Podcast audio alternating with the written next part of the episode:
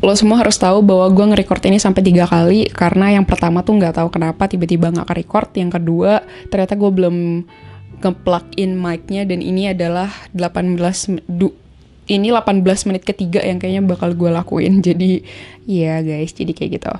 Um, gue pengen banget sebenarnya ngasih disclaimer dulu bahwa hal ini gue lakukan gue gue bakal bicara sesuatu yang agak berat untuk kalian ini karena kalian prefer untuk dengerin di podcast juga daripada membaca and it shows how little um, the enthusiasm for people to actually read in our society which was saddening karena uh, sebenarnya gue berharap mereka lebih memilih gue menulis karena tapi ternyata mereka tidak menulis. Jadi I got my script in front of me bukan script juga sih sebenarnya essay yang udah gue buat gue riset juga tentang apa yang akan gue bicarain hari ini dan ya sebenarnya gue terinspirasi juga dari uh, kasus yang udah terjadi ya tentang pemulangan WNI ex ISIS yang kayak menuai pro dan kontra di mana-mana walaupun kebanyakan yang gue lihat kontra banget bahkan pemerintah kita sendiri kontra gitu terhadap hal itu ya.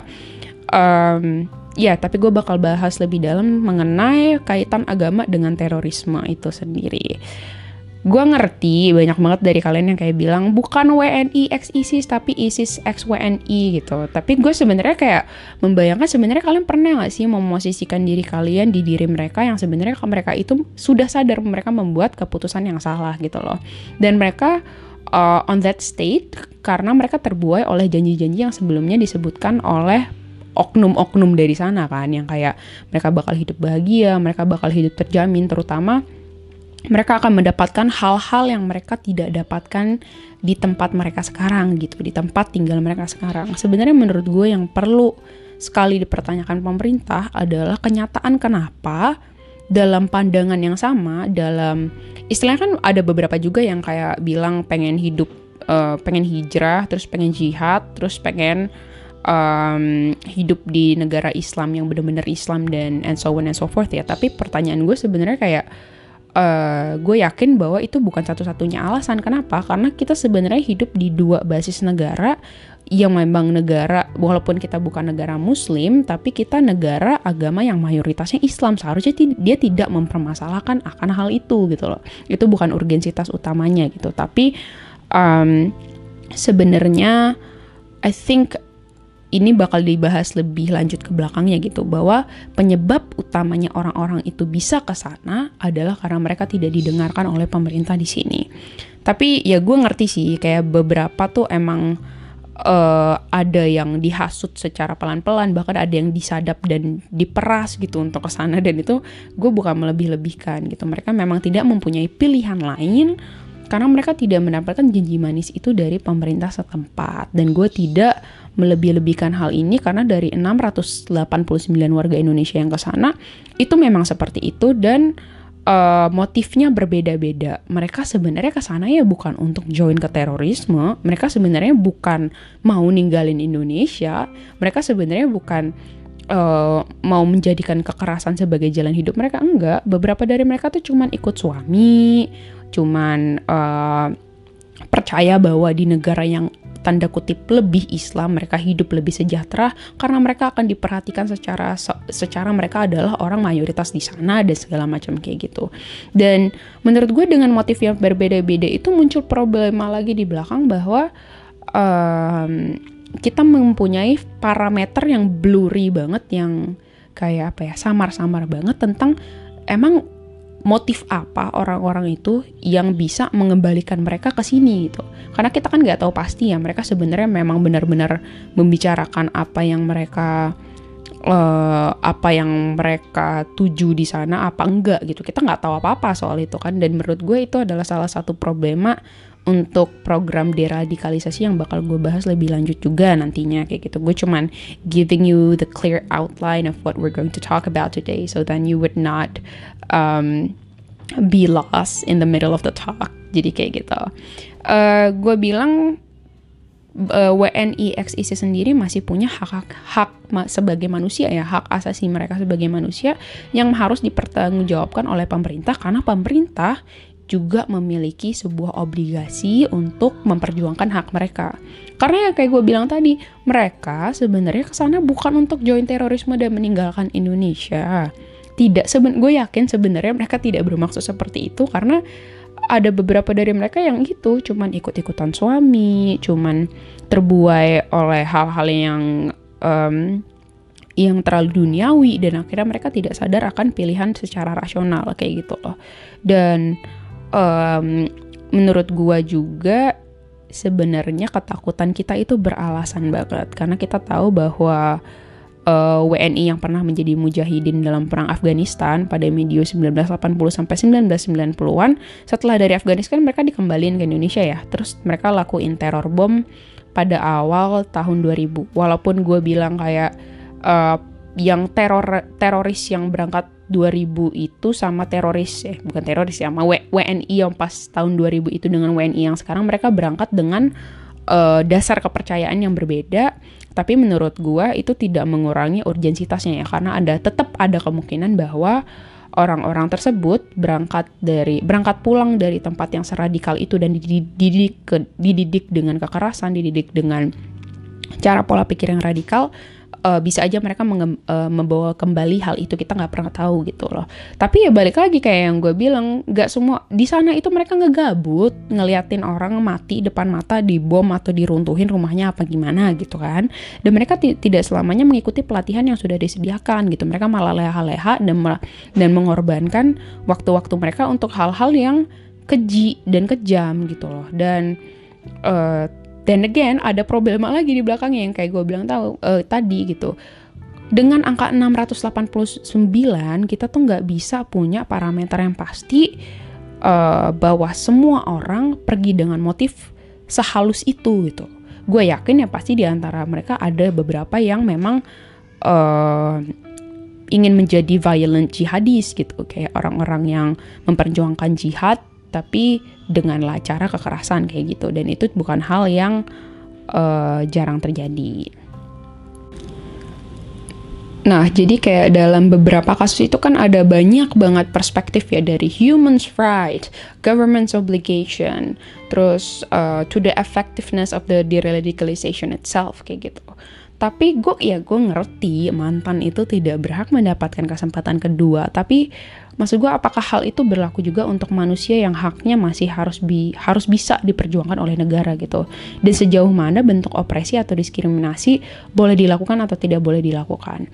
Gue sih uh, mau analisis kasusnya lebih dalam ya. Jadi uh, secara filosofi, secara uh, secara apa ya? Secara latar belakang gitu menurut gue mereka itu secara moral, moral, secara etik moral mereka melakukan hal yang salah. Karena mereka uh, on the same point mereka sudah melihat kejadian-kejadian itu dalam media, mereka tahu ISIS itu seperti apa dan mereka tahu motifnya seperti apa, tapi mereka tetap melakukan pilihan itu. Dan beberapa orang berargumen bahwa mereka harus mengambil kepercayaan penuh terhadap apa yang mereka sudah putuskan itu. Jadi kalau misalnya lo sudah memilih untuk berlayar dengan kapal yang karam dan bakal tenggelam, lo harus bisa tenggelam, uh, lo harus bisa menanggung tanggung jawab atas ketenggelaman dari kapal itu gitu. Istilahnya seperti itu.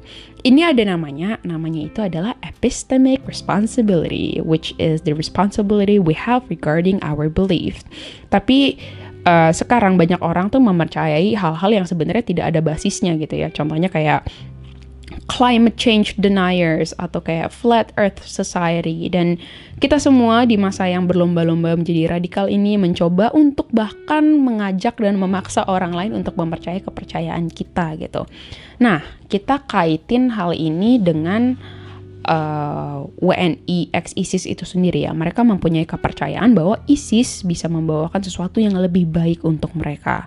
Tapi mereka tidak mempunyai dasar dan bukti yang jelas bahwa mereka memang pernah melakukan hal itu gitu. Dan menurut W.K. Clifford, which is uh, seorang matemata matema mathematician dan philosopher dari England, ini merupakan uh, sesuatu yang dipanggil dengan epistemic irresponsibility, artinya ketidak ketidak bertanggungjawaban dari epistemik itu sendiri gitu. Nah, di epistemic responsibility ini uh, dia adalah sebuah konsep yang dianggap tuh bisa menjaga kedamaian masyarakat jika secara beberapa syarat berikut yang aku bakal sebutin kita bisa memenuhinya. Jadi gini, kalau misalnya kita bisa percaya akan suatu hal, kita harus memenuhi tiga hal. Yang pertama kita tahu apa yang kita percaya, kedua kita tahu bahaya apa yang bisa muncul kalau kita percaya akan hal tersebut, dan ketiga kita bisa bertanggung jawab secara penuh atas bahaya-bahaya yang bisa mungkin terjadi. Kalau misalnya tiga hal ini nggak ada, berarti itu adalah epistemic irresponsibility, dan dari mana kalau kamu mau hidup yang tenang dan hidup dan hidup dan damai, hidup yang damai dan hidup berguna untuk orang lain, kamu harus menarik diri kamu dari kepercayaan tersebut. Ada teori yang dicetus sama W.K. Clifford, ini namanya uh, teori, eh, bukan teori ya, itu analogi, teori analogi gitu. Jadi dia kayak the owner of the ship yang tadi aku udah sempat nyinggung dikit satu kalimat tentang seperti apa orang itu uh, berlayar dengan kapal yang karam gitu. Jadi contohnya gini guys, ada seorang pemilik kapal yang memiliki sebuah kapal yang sudah lama sekali tidak diinspeksi dan tidak diperbaiki apa pun gitu. Jadi istilahnya dia sudah tidak layak untuk berlayar dan ada kemungkinan dia bisa rusak di tengah jalan.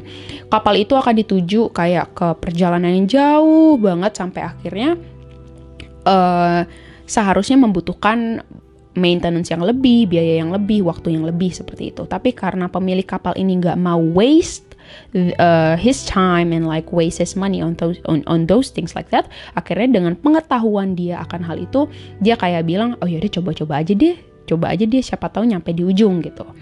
Pada akhirnya kapal itu tenggelam dan si owner ini tidak dapat apa-apa melainkan empati dari orang lain karena hal itu adalah tanda kutip musibah dan mereka uh, asuransi juga memberikan uang untuk menggantikan apa yang sudah terjadi pada kapal tersebut karena then again itu dianggap sebuah sebuah ketidaksengajaan gitu. W.K. Clifford bilang kapal itu sampai atau tenggelam si owner itu tetap salah karena dia sudah memiliki uh, sebuah dia sudah memiliki sebuah pengetahuan akan bahaya dan tanggung jawab yang bisa dia ambil, tapi dengan kepercayaannya bahwa kapal itu bisa sampai di ujung, dia tetap melakukan hal itu, yaitu adalah sebuah kepercayaan yang tidak berdasar pada fakta, sebuah kepercayaan yang tidak berdasar pada argumen yang bisa diterima secara akal sehat. Oleh karena itu, dia tetap salah walaupun kapal itu tetap sampai sana. Dan ini bisa digabungkan dengan uh, konteks dari WNI ex ISIS ini gitu loh. Dia sudah melihat, gue percaya sebagai orang yang berkesinambungan di media dan uh, segala macam hal yang sangat informatif, orang-orang tersebut tidak kekurangan sumber untuk melihat apa saja yang sudah diperbuat oleh ISIS, apa saja yang sudah diperbuat oleh terorisme, sampai akhirnya bisa menjadikan dunia ini penuh dengan perang, penuh dengan pembunuhan orang tidak berdosa, penuh dengan hal-hal keji yang seharusnya mereka tidak alami gitu. Tapi dengan pengetahuan, dengan segenggam pengetahuan itu, sekecil apa pun itu, mereka tetap uh, mereka tetap memilih hal tersebut gitu. Atas dasar, walaupun atas dasar yang berbeda-beda, menurut gue secara uh, kontra ya untuk tidak memulangkan mereka, ini justifiable to say mereka punya hak dan punya responsibility untuk sepenuhnya mengambil uh, resiko dari pilihan mereka sendiri gitu karena mereka sudah mengetahui hal ini. Walaupun sebenarnya W.K. Clifford juga bilang uh, agama adalah sebuah epistemic irresponsibility karena itu adalah sebuah hal yang tidak ada dasarnya dan me cenderung membuat kita jadi kayak tidak thoughtful dalam membuat banyak dalam membuat keputusan dan tidak rasional dalam membuat keputusan gitu karena kan kita uh, mempunyai acuan yang namanya kayak kitab ya. Jadi kita nurut-nurut aja gitu lewat kitab kan pada umumnya, tapi tidak uh, secara konkret tidak selalu hal itu menuju kepada hal yang bagus. Menurut W.K. Clifford seperti itu. Cuman karena gue adalah orang yang beragama juga, gue beragama ya, beragama deh. Cuman gue beragama jadi gue juga percaya masih kitab gitu sama dan gue tidak uh, ingin menyangkal siapa-siapa karena itu cuma masalah persepsi doang kayak gitu. Oke. Okay. Uh, eh, jadi kalau misalnya kita bisa lihat dari sini juga, uh, gue sebenarnya pengen ngaitin sebenarnya W.K. Clifford ini bilang uh, sebuah epistemic irresponsibility bentuknya bisa saja seperti agama gitu, sesuatu yang tidak bisa membuktikan uh, tidak bisa membuktikan secara konkret apakah Tuhan itu benar apa uh, atau tidak, uh, tapi apakah hal itu juga yang menyebabkan terorisme dan menyebabkan WNI dari uh, Indonesia sendiri bisa berangkat ke ISIS untuk um, melaksanakan tanda kutip jihad gitu, violent jihad, which is which means that fighting in the path of God. Tapi on the same point, um, gue sendiri pun agak skeptis ya kalau misalnya soal ini karena gue dulunya gue sempat percaya gue sempat kayak mikir bener juga kalau misalnya kayak gini mereka selalu bawa-bawa nama agama gitu loh. Kalau misalnya kayak gitu kan berarti uh, agama pasti ada sangkut pautnya pasti ada beberapa hal yang emang diajarin sama agama ini gitu tapi setelah gue riset lebih dalam dan gue riset secara konstan ya, I constantly research on that everywhere di YouTube, di Google, di jurnal-jurnal orang yang udah buat penelitian tentang ini, di teman gue yang gue anggap bisa, yang bener-bener resourceful gitu. Dan gue ternyata mengetahui bahwa um, tidak, tidak ada di dalam kitab mana pun. Ini btw gue researchnya tidak ke satu agama atau dua agama guys. Gue researchnya ke agama-agama yang uh, mayoritas juga gue terus bertanya ke mereka apakah ada setidaknya satu gitu ya satu ayat yang uh, menunjukkan bahwa kita harus melakukan kekerasan gitu? Kalaupun ada nih kalaupun ada itu menurut gue juga bukan kekerasan yang gimana-gimana gitu. Misalnya kita boleh uh, memukul seorang anak kalau misalnya dia tidak nurut ke kita kayak gitu. Tapi ada beberapa kondisi di sana. Ternyata ada kondisi pertama yang harus uh, dipenuhi adalah kalau kita udah negur dia. Yang kedua adalah kalau misalnya kita udah apa. Yang keempat kalau misalnya udah yang ketiga kita udah apa dan keempat yang terakhir stage terakhir saat mereka sudah tidak bisa uh, dengerin lagi, baru kita diperbolehkan untuk melakukan hal itu. Tapi juga di ayat lain kemudian muncul, gue nggak nyebut ya kalau kalian merasa dan kalian merasa gue salah tolong koreksi nggak masalah. Cuman ini yang gue mengerti. Lalu di ayat lain ada bilang lagi bahwa semua hal yang dilakukan dengan pukulan atau dengan kontak fisik seperti itu tidak boleh sakit sama sekali kayak gitu dan itu kan berarti ada interpretasi yang beda gitu di ayat yang lagi satu yang menunjukkan bahwa kita boleh memukul gitu kan. Berarti ya memang bu mungkin uh, interpretasinya bisa secara konotasi gitu bahwa hal itu bukan benar-benar memukul tapi bisa saja seperti peringatan yang uh, lebih keras dan lebih konstan kayak gitu yang mungkin intensitasnya lebih tinggi kayak gitu ya mungkin karena gue juga tidak segila itu sampai mendalami semua agama gitu. Gue cuma mempelajari dan gue pengen mencari tahu apakah sebenarnya memang ada uh, konotasi dari dari semua panduan yang ada di agama itu menuju ke kekerasan gitu. Setahu gue sampai sekarang itu belum ada. Dan kalau misalnya kalian pengen tahu lebih lanjut gue juga udah ngeriset soal datanya. Ada tiga hal yang sebenarnya ngebuktiin kenapa terorisme itu bisa terjadi. Dan guess what? Agama adalah nilai terbawah dan itu paling tidak signifikan gitu. Ya ada tiga hal yang paling bawah adalah agama, yang kedua adalah nasionalisme dan separatisme, yang ketiga sendiri ad, eh yang yang paling atas pokoknya itu adalah politik, alasan-alasan politik kayak gitu. Jadi ya seperti yang gue udah riset seperti uh, seperti yang udah gue riset, jadinya gue tahu oh berarti emang ada alasan lain kenapa terorisme itu bisa terjadi. Dan sebagian besar pun tidak terjadi karena uh, agama gitu. Kalaupun terjadi karena agama, menurut gue itu cuma misinterpretasi yang di mana mereka tidak uh, tidak memiliki pemahaman lebih akan agama. Dan yang kedua, uh, mereka itu selalu memakai agama sebagai wadah karena agama itu adalah suatu yang komunitasnya besar banget, di mana mereka terwadahi terutama nih untuk ISIS uh, atau Al-Qaeda dan segala macam seperti itu, mereka memiliki suatu komunitas yang tidak kecil untuk memfasilitasi kebutuhan mereka gitu loh. Jadi mereka memakai agama sebagai sebuah validasi hal tersebut, which is something that is wrong in accordance to my opinion. Itu nggak benar untuk mengatasnamakan agama karena itu tidak menjelekkan satu orang saja, tapi menjelekkan semua komunitas akan hal itu. Ya bayangin aja kadang bahkan dari keluarga gue sendiri gue bisa dengar bahwa mereka menyebut satu agama itu adalah agama yang udah pasti jadi teroris gitu. Which is kayak shameful aja bagi gue untuk mengatakan hal tersebut gitu. Karena lo nggak tahu apa-apa soal agama tersebut tapi lo bisa bisa mengatakan hal seperti itu you know? It's um for me it's very disgraceful to actually say those kind of things gitu guys. Jadi remember guys do your research. Jadi kalau kayak yang kayak yang udah gue bilang di podcast gue sebelumnya bahwa kalau lo mau bisa menjadi orang yang toleran dan pikiran yang terbuka perdalamlah pemahaman kalian akan semua hal seperti itu. Kayak gitu loh guys. Nah iya jadi uh, kita masuk ke dalam sebenarnya sistem deradikalisasi itu penting apa enggak? Tapi disclaimer ya guys. Uh, gue pengen bilang bahwa sifat radikal akan ada gimana pun caranya kalau orang itu sudah terdidik seperti itu dengan uh, dengan masa lalu mereka, dengan bagaimana mereka sekarang diperhatikan sebagai pemerintah, gimana dengan uh, rasa, rasa nasionalisme dan separatisme yang mereka tumbuhkan seperti itu, itu bakal selalu ada regardless of the existence of religion.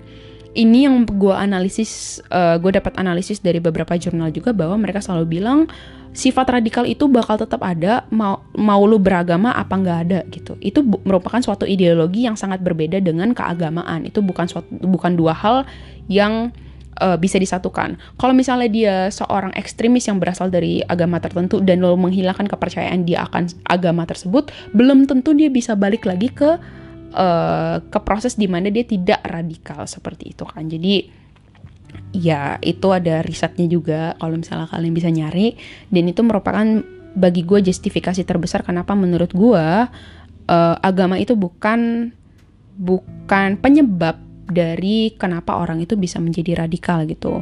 Moreover, masih ada banyak banget uh, faktor lainnya yang ternyata berperan lebih jauh daripada kepercayaan kita sendiri bahwa uh, ya bahwa kita bisa menjadi radikal untuk bahwa violence atau kekerasan adalah satu-satunya cara untuk mendapatkan apa yang kita mau. Kayak gitu, guys. Nah, kita masuk ke dalam proses deradikalisasi. Sebenarnya proses deradikalisasi itu apa sih? Nah, sebenarnya menurut gue ini parameter yang susah banget ya untuk nentuin goalnya lo kalau misalnya mau menderadikalisasi orang tuh apa sih? Apakah lo pengen jadi apakah lo pengen mereka jadi muslimah yang benar-benar 100% uh, apa ya taat? Apakah lo pengen mereka dari violent extremism jadi extremism aja atau kalian pengen mereka dari violent teroris jadi kayak teroris aja apa seperti apa kayak gitu loh I think itu bener-bener masih vogue banget ya masih kayak uh, distinctionnya itu uh, distinction antara satu goal dengan yang lain tuh bener-bener uh, susah banget gitu. Itu menurut gue salah satu problema juga karena kita nggak tahu arahnya itu mau ke mana untuk deradikalisasi gitu. Tapi ada beberapa hal yang gue highlight dari proses deradikalisasi yang udah pernah terjadi di UK, di Inggris karena itu salah satu tempat di mana mereka sering banget mulangin uh, migrants juga dari dari beberapa negara di Timur Tengah untuk kembali dan akhirnya ditaruh surveillance penuh. Mereka itu uh, beberapa hal, beberapa konsep yang mereka tekanin di dalam deradikalisasi adalah yang pertama, kalau nggak salah gue sempat sebut apa di apa di rekaman sebelum-sebelumnya gue sempat sebut kenyataan bahwa um, orang itu tidak selalu dia radikal dan suka kekerasan. Dia violent gitu ya. Tidak tidak selalu berbarengan. Dia bisa saja radikal tapi dia tidak suka kekerasan. Dia bisa saja suka kekerasan tapi tidak radikal. Dia bisa dan dia bisa dua-duanya gitu. Dia bisa radikal dan suka kekerasan. Parameter mana atau orang seperti apa yang mau kita hilangin gitu ya? Tentu aja kita mau hilangin dua-duanya gitu kan. Radikal atau kekerasan gitu. Tapi treatment yang akan diberikan dari dia suka kekerasan saja dan dia radikal saja itu completely different. Dan itu hal yang menurut gue juga susah. Jadi ya itu sih salah satu problemanya kan sejauh apa kita mau ngederadikalisasi seseorang apakah kita pengen menjadikan mereka seorang yang tiba-tiba taat agama tapi apakah kalian kita cuma sekedar kayak dis disengage mereka dari ekstremisme kita juga belum ngeh gitu akan hal itu kan. John Horgan itu seorang psychologist dari Georgia State University yang udah spend decades interviewing former terrorists. Dia bilang bahwa nggak ada uh, bukti yang empiris gitu, bukti yang konklusif bahwa ada sebuah ideolo ideological training, pelatihan ideologi yang bisa menjadikan uh, perbedaan dari radikalisasi dari seseorang gitu ya, yang bisa um, mengubah seseorang dari radikal menjadi deradikal kayak gitu. Karena kan semua jalan seseorang menjadi seorang teroris atau menjadi orang yang radikal itu berbeda gitu ya. Tapi sebelumnya disclaimer juga bahwa gue memukul rata dulu ya karena yang dibutuhkan adalah orang-orang uh, untuk diubah dari dia radikal menjadi deradikal kan dan itu menurut gue uh, sebuah konsep yang pantas disatuin juga bahwa kita akan memukul rata semua orang uh, yang WNI yang ke ISIS itu agar mereka juga mempunyai pola pikir yang sama gitu bahwa hal ini adalah hal yang uh, bisa secara apa ya bisa secara gampang gitu kita nentuin tujuan dan goalnya ke mana sebenarnya dari program deradikalisasi ini gitu. Tapi Adam juga uh, yaitu salah satu orang yang diinterview sama John Horgan ini, dia menunjukkan bahwa bagaimana perubahan sebuah kondisi itu bisa mengubah pikiran dari seseorang dari radikal menjadi deradikal. Jadi uh, Adam ini adalah seorang ini ya, seorang student juga dari John Horgan yang di mana dia mengalami kekerasan dengan diskriminasi, dia mengalami banyak hal buruk di masa lalunya dan semua hal itu dibantu dengan uh, asistensi dari John Horgan ini sendiri gitu ya di mana mereka memberikan mereka memberikan Adam ini housing diberikan pekerjaan diberikan pembelajaran diberikan hal-hal yang memang dia butuhkan dan um, pada akhirnya pun Adam juga berubah gitu. Dia sudah kembali setelah beberapa hari dia uh, disediakan kebutuhan, setelah dalam beberapa jangka waktu tertentu dia menerima kebutuhan yang dia uh, sebelumnya kekurangan, akhirnya dia cerita gimana dia sekarang udah stable, dia sudah dipedulikan, dia sudah merasa dia punya tempat di dalam masyarakat. Itu adalah satu hal yang demokrasi uh, sistem demokrasi dalam suatu negara dianggap tidak pernah memberikan kepada orang-orang yang memutuskan untuk pergi ke tempat lain gitu di mana uh, mereka tidak merasa mereka punya tempat di dalam masyarakat dan mereka tidak didengarkan oleh pemerintah itu sendiri.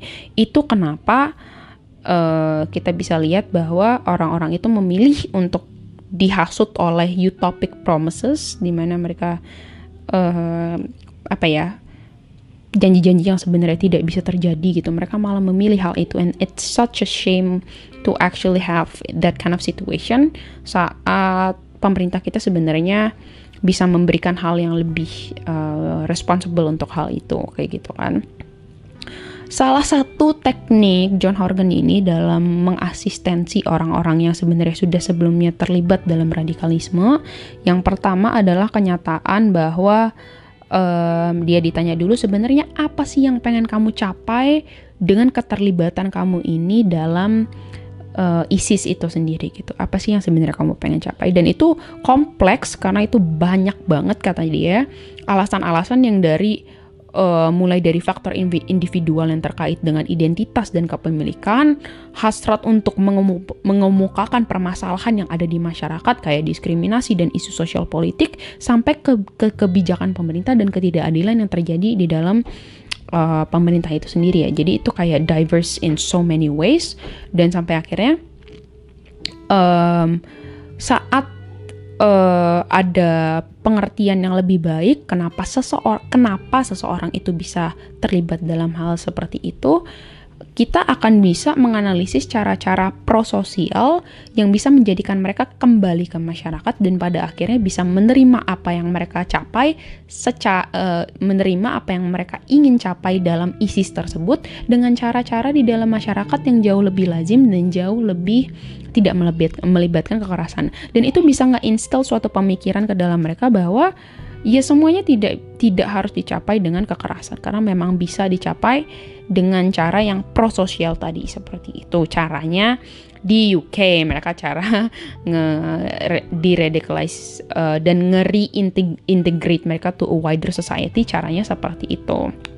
Dan kita bisa lihat bahwa uh, militan seperti itu biasanya mereka kan mengisolasi semua hubungan mereka dengan teman-teman dan masyarakat dan semua uh, mekanisme lain yang mengharuskan mereka berinteraksi secara banyak dan mempertanggungjawabkan banyak hal ya dan kita uh, seharusnya bisa lebih mengkoneksikan mereka dengan hal-hal tersebut dan pada akhirnya uh, bisa tidak terisolasi lagi dengan hal-hal uh, yang bisa nge-integrate mereka kembali ke dalam masyarakat kayak gitu. Nah, udah ngerti lah ya. Jadi secara konsep deradikalisasi kompleks banget, itu benar-benar abstrak banget. Dan kalau misalnya diaplikasiin ke 689 orang yang notabene mungkin 3 per 4 adalah orang dewasa, karena kan sisa yang anak kecil udah pasti dibalikin ke Indonesia ya itu bakal jadi suatu hal yang menurut gue gak bisa disanggupi oleh pemerintah Indonesia yang pertama karena kita memiliki fokus yang sangat banyak di semua hal termasuk kasusnya Dedi Susanto ya cuman ya nggak tahu sih itu jadi spotlight apa enggak tapi menurut gue itu bener-bener harus jadi sesuatu yang dibahas dan dibabat abis gitu ya karena itu salah satu visi saya sebagai warga negara Indonesia adalah uh, bisa menginstil jiwa-jiwa feminisme orang-orang agar kita bisa memperjuangkan tidak hanya hak perempuan tapi hak semua orang untuk bisa uh, menjadi lebih baik daripada sebelumnya kayak gitu. Cuman kalau misalnya kita ngomongin lagi tentang deradikalisasi ini, ada satu hal yang sebenarnya belum gue bahas yaitu tentang apa aja kebaikan dari kita tidak mengembalikan orang-orang WNI ex ISIS ini ya. Gue nggak nyebut XWNI karena menurut gue sebenarnya mereka masih punya a little part of their self where they have the right to be upholded by the government, you know, because they're still um, they were born and raised in Indonesia, most of them, I guess, and then mereka memiliki beberapa porsi ini mana pemerintah sebenarnya masih harus memperjuangkan hak mereka sebagai manusia gitu ya yang yang deserve a better life and deserve um, places to live yang di yang benar-benar decent kayak gitu. Istilahnya seperti itu. Tapi kebaikan dari the goods of like not bringing them back untuk tidak mengembalikan mereka juga ada banyak sebenarnya. Dari yang pertama adalah itu yang paling gue pikirin adalah tentang efek deterrent untuk mereka sendiri dan untuk orang lain dan prevention untuk orang-orang ke belakangnya gitu. Di mana kita bisa ngasih tahu ke mereka ini salah tapi tidak hanya ke mereka kita juga ngasih tahu ke orang lain salah gitu. Jadinya di orang lain untuk ke depan ke depannya karena tahu itu resiko yang sangat besar dan kita tidak menyiapkan apa pun untuk menyelamatkan mereka pada akhirnya mereka tidak melakukan hal itu lagi. Menurut I think that's a very good way and a very good system gitu loh. Karena kan uh, tidak ini ya maksud gue tidak menutup kemungkinan bisa aja kalau misalnya kita mengembalikan mereka ke dalam Indonesia itu kayak bakal jadi suatu uh, hal yang menunjukkan bahwa segampang itu loh pemerintah di Indonesia ternyata bisa dihasut kalau misalnya uh, mereka bisa kasihan sama kita. And that's not pretty much a good thing right? Yang selanjutnya adalah tentunya efek ke mereka sendiri gitu. Yang walaupun it's very shameful to think of that karena gue sebagai humanist gue selalu memikirkan cara menjadikan orang memiliki hidup yang decent dan valuable. Tapi untuk mereka sendiri gue anggap sih tetap masuk ke dalam argumen di mana mereka terhitung epistemic irresponsible atas kepercayaan sudah mereka ambil dan atas keputusan yang sudah mereka ambil. Jadi mereka harus menanggung semua bahaya dan tanggung jawab akan hal itu. Karena itu um, mereka memang tidak seharusnya dikembalikan ke dalam Indonesia. Ditambah dengan proses deradikalisasi Indonesia yang bahkan bahkan Jokowi sendiri tuh masih bingung seperti apa gitu. Dia masih bi dia bilang dia masih ragu dengan uh, programnya sendiri gitu loh. Jadi menurut gue ya memang um, tidak usah ini ya gak usah pikir dua kali gitu untuk tidak mengembalikan mereka sebelum kita benar-benar mengaku siap untuk menyiapkan 689 surveillance gitu Walaupun di pembicaraan ini ya di UK itu mereka sempat bilang mereka juga melakukan riset bahwa sebenarnya lebih baik kita memenjarakan mereka daripada kita uh, surveillance mereka dalam sehari-hari gitu yang lebih soft ya dan lebih ringan gitu ya. Tapi kalau gue pikir lagi penjara di Indonesia mah udah pada penuh semua ya buset. Kalau mau bangun lebih lebih satu lagi ya itu that's more cost and like costs a lot of money and it actually costs a lot of time, which are two things that are incorporated within each other that in coincidence the government doesn't actually have at this time. I mean like look at how many articles has been postponed just because the government thinks they, they actually have more time they have more things to think about. Tapi mereka tidak pernah melibatkan masyarakat dalam hal itu. Tapi that's a completely dif- a distinct, uh, distinctive case ya. Itu berbeda dari hal-hal yang kita omongin. Tapi kesimpulannya udah bisa didapat bahwa sebenarnya Uh, ya, yang pertama adalah agama itu tidak mengaruhi terorisme. Dan apakah dunia akan bisa lebih baik tanpa agama itu that's a completely different talk yang bakal aku bawa lagi di podcast selanjutnya. Tapi untuk sekarang itu kesimpulan dari riset yang sudah saya lakukan yang akan saya terjemahkan ke dalam sebuah esai ke belakangnya. Untuk kalian yang mau lebih lanjut belajar tentang ini aku benar-benar encourage kalian untuk belajar. Karena then again uh, it's shameful untuk tiba-tiba gue denger orang bilang bahwa agama A, agama B, agama C adalah agama teroris. Padahal semua agama pernah melakukan terorisme. Bayangin aja recently agama yang yang menurut gue paling kayak paling tidak pernah tersebut karena dia paling tidak progresif menurut gua. Bukan progresif dalam arti dia paling tidak bagus ya tidak. Tapi dalam progresif dalam hal konflik progresif dalam hal perkembangan itu Hindu sempat uh, melakukan penyerangan terhadap uh, penyerangan tanda kutip ya bukan penyerangan secara massal gitu terhadap Islam yang ada di India which is so shameful.